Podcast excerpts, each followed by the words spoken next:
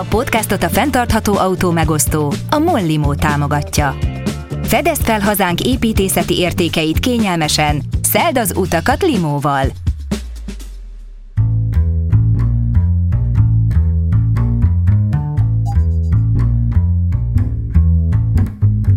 Köszöntöm a kedves hallgatókat, ez az Auditorium, a Magyar Építőművészek Szövetségének podcastja. Én pedig Zubrecki Dávid, építészeti mesemondó vagyok. Tavasszal öt adáson keresztül arról beszélgettünk építészekkel, hogy miért is fontos megtartani egy régi épületet ahelyett, hogy lebontanánk és újat építenénk helyette. Röviden, mit is jelent a fenntartható építészet? A téma ősszel sem változott, csak épp hátra léptünk egyet, hogy messzebbről vizsgálhassuk meg a kérdést. Már nem csak egyetlen épület, de egy köztér, egy városrész, egy város, sőt, akár egy egész megye szintjén nézzük meg, mit is jelent a fenntarthatóság, és persze azt is, mit tehetünk az élhető környezetért ezeken a szinteken. Izgalmas beszélgetéseknek nézzünk elébe. Tartsatok velem! Elérkeztünk az auditorium idei utolsó adásához. Körbejártuk a fenntarthatóság és az építészet kapcsolatát, láttunk példákat a fenntartható városra, újrahasznosított házakra és a közösségi tervezésre is. Most azonban még ennél is jobban kitágítjuk a fogalmat. Szabó Leventével beszélgetve szóba kerül a kulturális fenntarthatóság fogalma is, mégpedig a Móricz Zsigmond körtéri gomba kapcsán. Innen pedig már csak egy ugrás az emlékezet fenntarthatósága, amely fogalom alig hanem a felvétel közben született meg a stúdióban. De ne szaladjunk előre, hiszen először is azt kérdeztem Szabó Leventétől, hogy ő mit is ért fenntarthatóság alatt. Arra nem tennék kísérletet, hogy definiáljam a, fenntarthatóságot, mint kifejezést.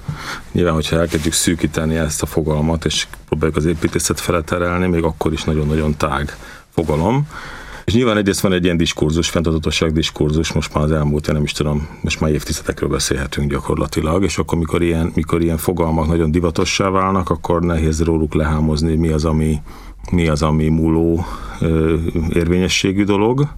Gondolok itt én azért olyan minősítési rendszerekre, mondjuk az építészetben, direkt most nem nevesítek egyet sem, amelyek biztos nagyon fontosak, de, de hirtelen egy ilyen marketing eszközé is válnak. És mi az, ami pedig szinte függetlenül a diskurzustól lényegében jelen volt az elmúlt évszázadokban, vagy a történelem során mindig. Az oktatásban az az érdekes, nem csak a fenntarthatósággal kapcsolatban, hanem bármilyen egyéb megközelítéssel, tendenciával kapcsolatban, hogy egy nagyon érzékeny műhely, vagy ahogy én erre tekintek, és, és nem lehet mindig, mindig pillanatszerűen észrevenni azt, hogy ezek mikor válnak hangsúlyossá, mondjuk hallgatói tervekben, oktatói megközelítésekben, vagy azokban a diskurzusokban, amik a tanszéken, tanszék körül zajlanak. De tény, hogy azon túl, hogy vannak olyan nagyon is nyilvánvaló, és mondjuk másfél évtizede a tanszéken művelt projektek, mint azok az építőtáborok, amelyeknek épp úgy van szociális vonatkozása, hátrányos helyzetű, nehéz sorsú közösségek számára építenek itt hallgatók, Kemes Balázs kollégám vezetésével különböző kisebb-nagyobb építményeket. Ezen túlmenően van valamiféle, én úgy fogalmaznám meg, hogy érzékenység vagy affinitás, ami talán a hallgatókban sokkal inkább megvan, mint bennünk oktatókban, amelyek, amelyek hol nyilvánvalóban, hol látensebben ezt a, ezt a fogalmat, vagy ennek a megközelítésnek a, a húsba vágó és, és elsőrangú szempontjait behozzák a konzultációba. Gondolok itt arra, hogy mondjuk valaki hogy kezd el egy, egy tervezési feladaton gondolkodni, hogy nem rögtön adott esetben terekben, anyagokban, fényekben, telepítésben gondolkodik, hanem elkezd töprengeni mondjuk egy település egészében. És akkor a fenntarthatóság egy ilyen helyzetben egy közösség fenntarthatóságát jelenti mindjárt, hogy, hogy nyilván az építész kitalálni nem tudja, de ráérezni rá tud nagyon sok mindenre, és egyetemen meg aztán végképp hogy modellezzük csak ezeket a folyamatokat, de nagyon izgalmas azt látni, amikor hallgatói tervek ilyen dilemmák, ilyen megfontolások nyomán születnek meg mondjuk az egyetemen. És akkor ez a fajta gondolkodás a fenntarthatóságról, ez sokkal-sokkal tágasabb, mint egyébként lehetne itt beszélni arról is, hogy ö, újrahasznosítás, arról is, hogy meglévő épületállomány megőrzése, mint arról is, hogy energiatakarékosság és egy csomó-csomó fogalmat lehet még sorolni ezután. Szabó Levente, ébüldíjas, kétszeres pro architektúra díjas építész, a hetedik műterem vezetője.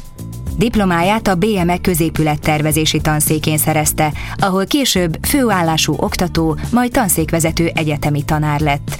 Könyvet írt Bán Ferenc építészetéről, emellett számos szakcikk és tanulmány szerzője. Kiterjedt elméleti munkássága mellett több fontos terve valósult meg az elmúlt években. Ezek egy része műemlékvédelmi rekonstrukció volt, mint amilyen a Móri Zsigmond körtéri gomba vagy a régi budai városháza épületének újragondolása.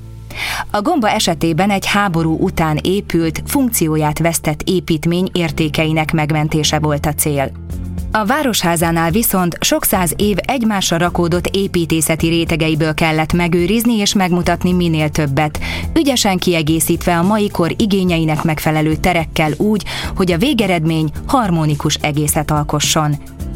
Nagyobb léptékben, de szintén egy történelmi emlék élhetővé és használhatóvá tételéről szólt a Soproni várkerület revitalizációja is. Másik fontos alkotói területe az emlékművek tervezése. Társalkotója volt az eltett Refort kertjében kialakított Bevésett nevek című alkotásnak, majd a reformáció 500. évfordulójára készült Kálvin téri installációnak is. Az előbbinél az egyetem homlokzatán a téglák közti fugát cserélték ki egy 280 méter hosszú bronzcsíkra az áldozatok neveivel. Az utóbbinál 95 térkövet helyettesítettek betonelemekkel, melyeken külföldi prédikátorok és magyar szerzők egy-egy idézete olvasható, s amelyek másolatait később 95 különböző helyen illesztették burkolatba szerte a Kárpát-medencében. Ezek az alkotások új irányt mutattak a magyar emlékműépítészetben, a Reform 500 pedig elnyerte a Magyar Formatervezési díjat. Önmagában egy műemlék épület helyreállításának vagy átalakításának látszólag nincs sok köze a fenntarthatósághoz. Ez a munka valójában számos kor összebékítéséről szól. Hiszen egyetlen épületen belül megmaradhattak gótikus, reneszánsz és barokk elemek, amiket valahogy fel kell használni, meg kell őrizni, esetleg be kell mutatni, aztán kortárs megoldásokkal kell kiegészíteni. Mégis nagyon sokat taníthat egy ilyen munka a ma emberének is.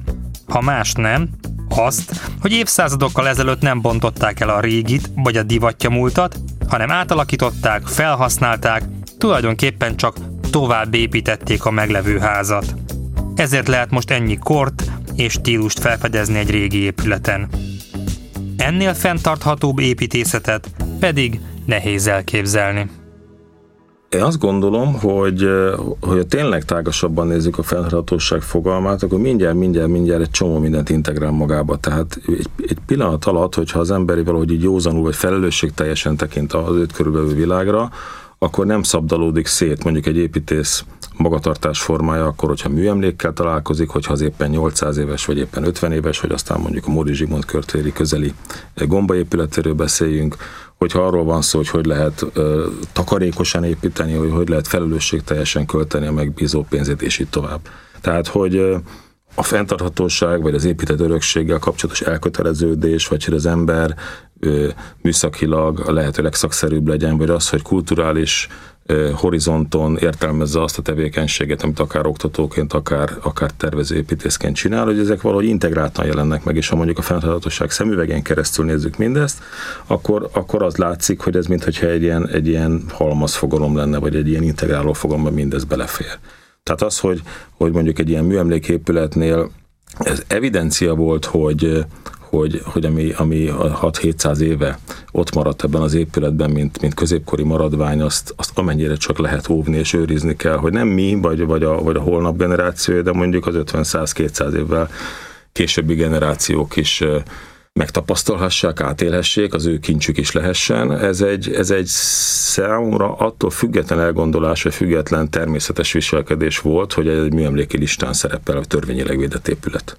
Tehát ez inkább egy olyan szerintem szinte evidens szemlélet, amelyben, amelyben jó sáfárkodunk azokkal a javakkal, amik, amik éppen ebben a pillanatban rendelkezésre állnak. Ezek lehetnek épített javak, de épp úgy lehetnek anyagi erőforrások, vagy olyan javak, amik, amik mondjuk egy épületnek a föntartásához kellenek, tehát hogy mennyi lesz a gázszámla, most hogy nyersen fogalmazzak.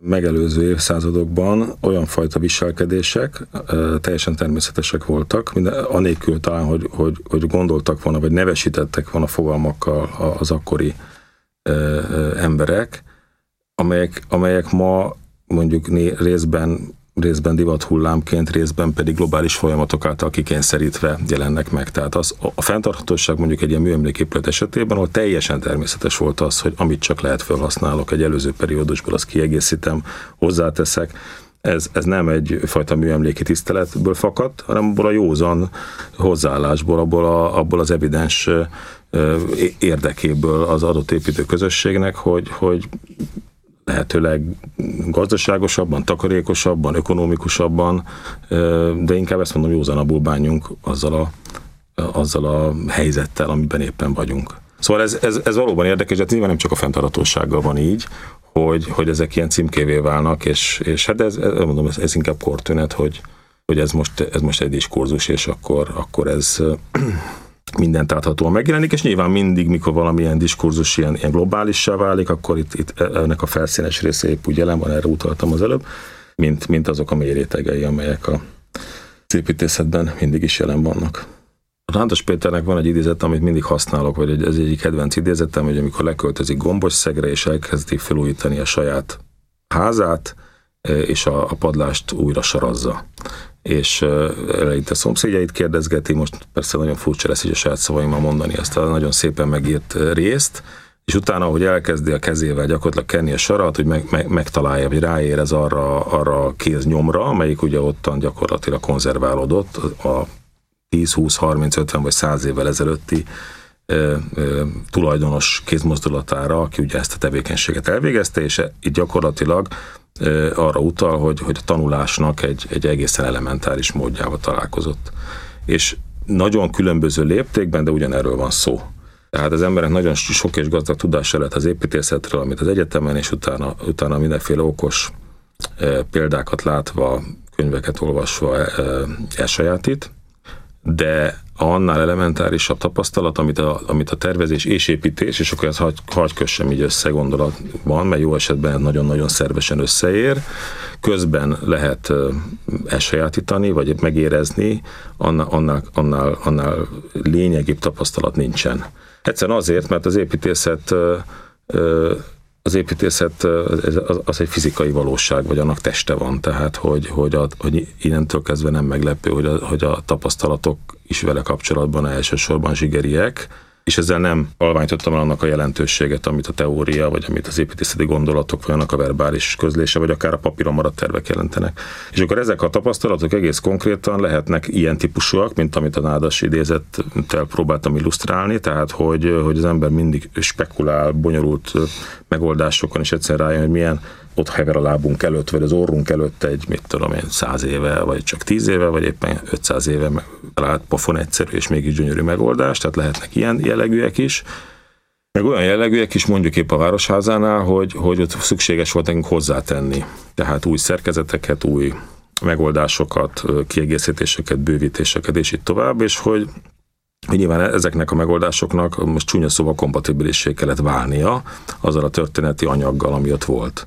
Tehát, és hogy ha, ha, ha eléggé figyeltünk, remélem eléggé figyeltünk, biztos vannak pontok, ahol nem tudtunk eléggé figyelni, akkor, akkor, akkor ez a néma ház, hogyha most nem akarom nagyon ilyen misztikus bevinni a beszélgetést, de ott van ez a sok száz éves néma terekből, anyagokból álló valami, hogy, hogy, az, az, hogy az képes hatni, képes hatni a, a egyszerűen hatást kifejteni, azokra a tervezési folyamatokra, amik, amik révén új dolgok épülnek bele. Szóval, hogy ilyen, ilyen, ilyen mindenféle, a legapróbb részletek szintjén a nagy, nagy egész szintjén is hathatós folyamatok tudnak kibontakozni egy ilyen tervezés során. És akkor persze az egyetem, mindig ezt mondom, hogy nem választható szét, tehát jó esetben, jó esetben ez nagyon-nagyon szorosan összekapcsolódik, mert az ember abból tudottam bármit elmondani, megmutatni, fölvillantani, kedvet csinálni valamihez, ami, ami eminnen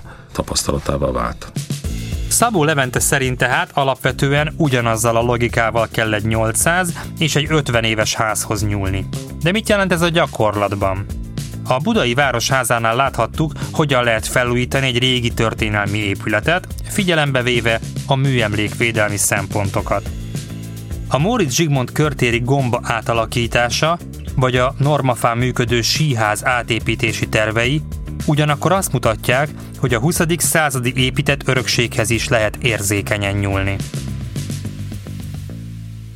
A gomba esetében egy érdekes, egy, mondjuk egy nagyon speciális helyzetről van szó, mert, mert törvényileg az egy védett műemléképület, valamikor a 2000-es évek körül eh, Dévini Tamás kezdeményezésére ez, ez védetté vált. Nagyon helyesen hozzáteszem, mert ez nem történik meg tőlünk függetlenül, akkor ö, én azt hiszem, hogy most nem állna ott az a, az, az épület. De Ugyanazt tudom elmondani, csak itt ugye sokkal kevésbé evidens a kérdés, mint mondjuk a régi Budai Városházánál, hogyha nem lett volna rajta ezen a műemléki listán, mi mind a tervpályázatban, mind pedig az azt követő tervezési folyamatokban ugyanígy álltunk volna hozzá. Itt annyiban különleges a helyzet, hogy ez egy, ez egy olyan közlekedési épület volt, ugye villamosinek vették körbe, abszolút a technológia határozta meg úgymond a belső funkcionális rendjét, kialakítását, és ennek ellenére, noha a világháború, második világháború kellős közepén épült, ennek ellenére tükröz valamit a modernizmus hitéből, nagyon karcsú betonszerkezetek, elegáns műkőoszlopok és itt tovább, de nem éri el azt a, nem érte el annak a részletképzésnek a színvonalát, amit mondjuk annyira szerettünk a Pasaréti buszpályaudvarban. És akkor egy ilyen helyzetben, plusz megszűntek körülött a villamossinek, tehát ez az elzárt közlekedési épület hirtelen egy térnek egy központi épületévé vált, és akkor egy nagyon széles skálán például a tervpályázatnak a részvevői 2009-ben ez egy 60 részvevős nyílt tervpályázat volt, nagyon-nagyon széles skálán gondolkodtak, tehát volt olyan pályamű, amelyik olyan értelmű emlékként kezelte, hogy az utolsó szögig rekonstruálni javasolta, és volt olyan, nem egy pályamű, amelyik azt mondta, hogy ezt el kell bontani az egészet, és idézzük meg valahogy, vagy éppen hozunk a helyén létre egy teret. És mi valahogy azt gondoltuk, hogy, hogy itt, itt valami köztes megoldás az igazi, tehát hogy, hogy nyilván minden helyzet más, és műemlék műemlék között is óriási különbség van, és őrizzük meg egyrészt ezt, ezt a karcsú szerkezetét, ami, ami, ami a legfontosabb, legkarakteresebb jellemzője a konzerválás szintjén, tehát hogy a legapróbb, most nem sorolom itt a műszaki megoldásokat, amik ehhez kellettek, viszont nyissuk ki, tehát az alá beépült három cikke, ez legyen transzparens üvegezet, hogy lehetőleg ez inkább egy köztéri pavilonként tudjon tovább élni, mert hogy egy ilyen helyzetben nem csak az az egy szempont van, hogy, hogy őrizzük meg, rekonstruáljuk, konzerváljuk, hanem legalább, az, legalább olyan fontos szempont az, hogy élet tudjon beleköltözni, tehát a további élete az biztosított legyen. Ugye ez, ez, ez, ez örök kérdés a régi épületekkel kapcsolatosan, és nyilván, hogyha valami nagyon-nagyon-nagyon értékes, a kultúrkincs elemi része, akkor sokkal erősebb szempont ez a megőrzés, még annak árán is, hogy a használhatósága nagyon korlátozott, de ha időben ez hozzánk közel van, akkor azért egyre erősebben van az a szempont, hogy a használat Ráadásul az a használat, amely 2020-as években mondjuk, ha máról beszélünk, elvárható, az bele tudjon költözni. Szóval ez egy érdekes diskurzus volt, érdekes folyamat volt tele dilemmákkal, most nagyon százhíres regény stílusban mondtam el nyilvánvalóan, meg tele vitákkal a tervezési folyamat közben, de hogy, de hogy igen. És valahogy azért az, azt is érzem, hogy sokkal jobban nem tudtunk volna kitalálni. Tehát, hogyha meg kicsit így máshonnan nézem ezt az egész fenntarthatóság témát, hogy érdemes érdemes azért annak, a, tehát az elődeinknek a nyomdokába lépni. Tehát van ennek egy ilyen kulturális vetülete is, mondjuk, ha lehet ilyen jelzőt aggatni a fenntarthatósággal, egy kulturális fenntarthatóság, hogy itt, itt, itt ez egy, egy nagyon izgalmas korszaknak a lenyomata, egy nagyon izgalmas térbeli válasz, és ha ez átírható relevánsan egy teljesen megváltozott korszak, teljesen megváltozott térbeli helyzetére, akkor az, az jó esélye jobb válaszokhoz vezet az én fölfogásom szerint, mint hogyha, mint hogyha zöldmezősen és teljesen tabularáza módon állunk hozzá. Terveztünk most egy, egy kicsi épületet a, a Normafára, Bart András kollégámmal, nem épült még meg, ami, ami kicsit hasonló, meg más, mint amikkel eddig foglalkoztunk. Ez, egy, ez, egy, ez, egy, ez a síház épülete a Normafa szívében. És ez nem műemléképület, tehát megint hozza ezt a dilemmát, amiről az előbb beszéltünk, de, de, de természetes, hogy akként kezeltük, ez egy valamikor a 20. század első éveibe épült kis síház és vámház épület volt, itt húzódott egykor Budapest határa, és itt szedték a vámot a belépőknek. És aztán szerintem mindenki ismeri, aki normafán járt, nem nincs túl jó állapotban, megélt jobb időszakokat vagy korszakokat is, és a feladat az volt, hogy hogy lehet ezt részben megújítani, részben pedig bővíteni. És hogy mondjam, elég triviális a válasz, amit mi itt megfogalmaztunk, mert az épülettel körülbelül olyan elvek mentén, mint amit az előbb itt illusztráltam a korábbi munkák kapcsán, igyekeztünk bánni, tehát megújítani és egyben modernizálni, és amennyire lehet meghagyni az utókor számára. Ezt a nem kimagasló jelentőségű, de azért egy nagyon izgalmas történeti vagy kultúrtörténeti periódusnak egy, egy, egy, egy szép példája, épületet, és megbővíteni pedig úgy próbáltuk, hogy nem úgy tenni, és akkor ez mondjuk kinyit itt kapukat, vagy kinyithatna most a beszélgetésben, nem úgy tenni, mint hogyha, mint hogyha nem 2020-ban történne ez a bővítés, hanem, hanem direkt, ha lehet, egy, egy másfajta építészeti világot próbálunk mellé tenni. Egy, egy, egy, egy, ha, ha ez a régi síház, ez egy nehéz, súlyos, falazott épület, akkor mellette egy olyan pavilon lenne, amely könnyed, szinte lebeg, fából készült, átfújja a szél idézőjelbe, át lehet rajta látni. Nyilván a kettő össze lenne kötve, és, és az egész egy építészeti egység, de hogy, de hogy, hogy mondjuk ebben az esetben a, a fenntarthatóság, vagy, a, vagy a, annak a helyzetnek a továbbgondolása, ami ott részben ebből az épületből, részben pedig a normafának ebből a védett Natura 2000-es helyzetéből fakad, az, az ott egy ilyen másfajta, vagy egy ilyen, egy ilyen különlegesebb választ igényel szerintünk. Szabó Levente nevéhez több ismert emlékmű is kötődik, így az ELTE Trefort kertben található bevésett nevek hosszú bronz csíkja és a Calvin téri Reform 500 finom beton térkövei. Nagyon sok minden miatt szeretem ezeket az alkotásokat, és a műsor készítése közben jöttem rá, hogy az egyik ilyen tulajdonságuk a fenntarthatóságuk. A fenntartható emlékmű teljesen abszurd fogalom elsőre, hiszen ha valami, hát emlékműveket tényleg az örökké valóságnak állítunk, vagyis alapvetően minden emlékmű fenntartható. Ám ha belegondolunk, milyen gyorsan tudnak avulni ezek az alkotások, talán nem is olyan abszurd ez a felvetés.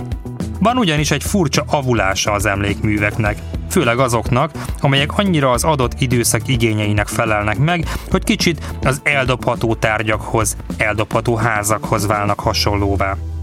Kíváncsi voltam hát, mi mindenről a véleménye az alkotónak. Szerintem nagyon-nagyon izgalmas dolog, és én őszintén szóval nem gondoltam még erre, hogy az emlékezet, vagy az emlékezet folyamatának, vagy az emlékmű kérdésnek a témáját a fenntarthatóságba csomagolva, vagy ezen a szemüvegen keresztül vizsgáljuk. De valójában az emlékezet fenntarthatósága, hogyha, hogyha lehet így pontatlanul fogalmazni, tehát az, hogy, hogy az emlékezet élő legyen, az, az egy nagyon-nagyon komplex, nagyon gazdag szakirodalom lehetne ezzel kapcsolatosan hivatkozni, nagyon komplex folyamat, és az emlékmű nincs, hogy mondjam, nincs erre nagyobb veszély erre a folyamatra, mint az emlékműállítás.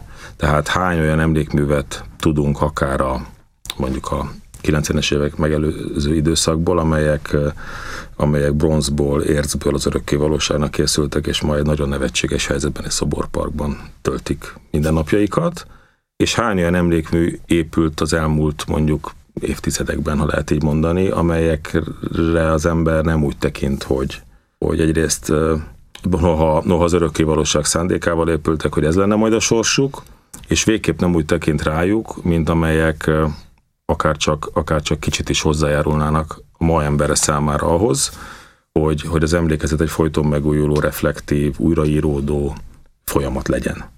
És azok a kis projektek, amelyeken sok kollégámmal együtt gondolkozhattunk itt az Eltet Refortkerti emlékműve, vagy a Kávin téri reformáció 500. évfordulóra készült installáció, ott mind azon töprengtünk, azon túl, hogy téri eszközöket használtunk, tehát mondjuk egy 250 folyóméter hosszú, egyszer egy centiméteres bronzrudat, 198 egyetemi áldozat nevével, vagy éppen 95 Kávin téri követ reformátoroktól és magyar irodalmároktól, vallástudósoktól származó idézetekkel, hogy miképp lehet nem szimbolikus eszközökkel kifejezni, hanem sokkal inkább annak a, téri le, lehet, annak a lehetőséget megteremteni a térben, a térben való mozgás során, hogy egyáltalán az esélye meg legyen annak, hogy ma, vagy holnap, vagy tíz év múlva, vagy húsz év múlva ezeknek, ezeknek legyen relevancia, érvényessége ezeknek a, ezeknek a emlékhelyeknek. Úgyhogy, úgyhogy ez, egy, ez egy izgalmas téma, és tényleg arra világít rá, hogy a fenntarthatóságot nagyon nagy hiba lenne szűken, szűken szemlélni. mert hogy, mert hogy Magyarországon persze nagyon kevés ilyen példa van. Pont a Mori Zsigmond körtéri gomba körül egyébként Pellecita és Balázs Marcel csináltak egy szerintem nagyon szép 56-os emlékművet, ezzel az őrkény idézettel, ami esőbe válik olvashatóvá. De hogy és még lehetne két-három, maximum öt magyar példát sorolni, de valójában szűkébe vagyunk ennek, mert ezek, ezek nehezen befogadhatók, vagy nehezen, elsőre nehezen megérthetők, nehezen észrevehetők, nehezen megmagyarázható helyzetek. De nyilvánvalóan az emlékezet pont ilyen, tehát hogy nem, nem, nem nagyon tartósan biztos nem nagyon súlykolható, vagy nem nagyon irányítható, és pont, pont az, az a kulcsa, én szerintem, vagy a túlélésének a kulcsa, vagy inkább a folytonos megújulásának a kulcsa talán így lehetne fogalmazni, hogyha ha kereteket, lehetőségeket, helyzeteket teremtünk, nyilván ez, ez nem csak az emlékműépítészetben, hanem általában az építészetre is igaz, amelyek eképpen biztos, hogy legalább az esélyt magukba hordozzák, hogy, hogy, hogy valamiképpen tartósá tudnak válni. Aki még nem tette, sétáljon át egyszer ráérősen a Calvin téren. Időnként nézzen a lába elé, és olvassa el a betonba öntött sorokat a cipője orra előtt. Ezzel véget ért az auditorium idei utolsó, tizedik adása, melyben Szabó Leventével beszélgettünk arról, hogyan jelenik meg a fenntarthatóság a kultúrában és az emlékezetben, a 20. század és a középkor építészetében. A következő epizóddal tavasszal jelentkezünk, tartsatok velünk akkor is. Zubrecki Dávidot hallottátok. Szervusztok, a viszont hallásra! Ez volt az Auditorium, a Magyar Építőművészek Szövetségének, a Mésznek a podcastja, melyben a fenntartható építészetről beszélgettünk neves magyar tervezőkkel. A Magyar Építőművészek Szövetségének meggyőződése, hogy az építészetnek fontos szerep jut az ökológiai problémák megoldásában. A házak, terek, települések tervezőinek nem csak alkalmazkodniuk kell a változó környezethez, de aktívan részt is kell vállalniuk annak alakításában. A 21. század építészeinek olyan szempontokat is figyelembe kell vennie tervezés közben, amilyeneket elődjeinek soha nem kellett. Erről pedig nem csak a szakmán belül kell beszélni, hiszen a megváltozott feltételeket a felhasználóknak, a megrendelőknek is ismernie kell. További építészeti témákkal találkozhattok, ha bekövetitek a Magyar Építőművészek Szövetségét a Facebookon. Az Auditorium podcast adásaira pedig az Apple Podcast, a Spotify és a Google Podcast applikációiban tudtok feliratkozni, vagy bárhol, ahol most hallgattok minket. Értékeld a környezeted, és ha tetszett az adásunk, akkor a műsort is a lejátszóban. Üljetek be legközelebb is az auditoriumba. Várunk titeket! Szerkesztő műsorvezető Zubrecki Dávid. Felelős szerkesztő Libor Anita. Kreatív producer Pentelényi Kovács Tímea. Hang- és utómunkaszerkesztő Újvári János. Munkatársak Bohári Mola, Varga Rókus és Hatfi Dezső. Narrátor Zsigmond Tamara. A felvételek a Mikroszinkron Kft. műtermében készültek 2021-ben. A podcastot a fenntartható autó megosztó, a Mollimó támogatja. Podcast.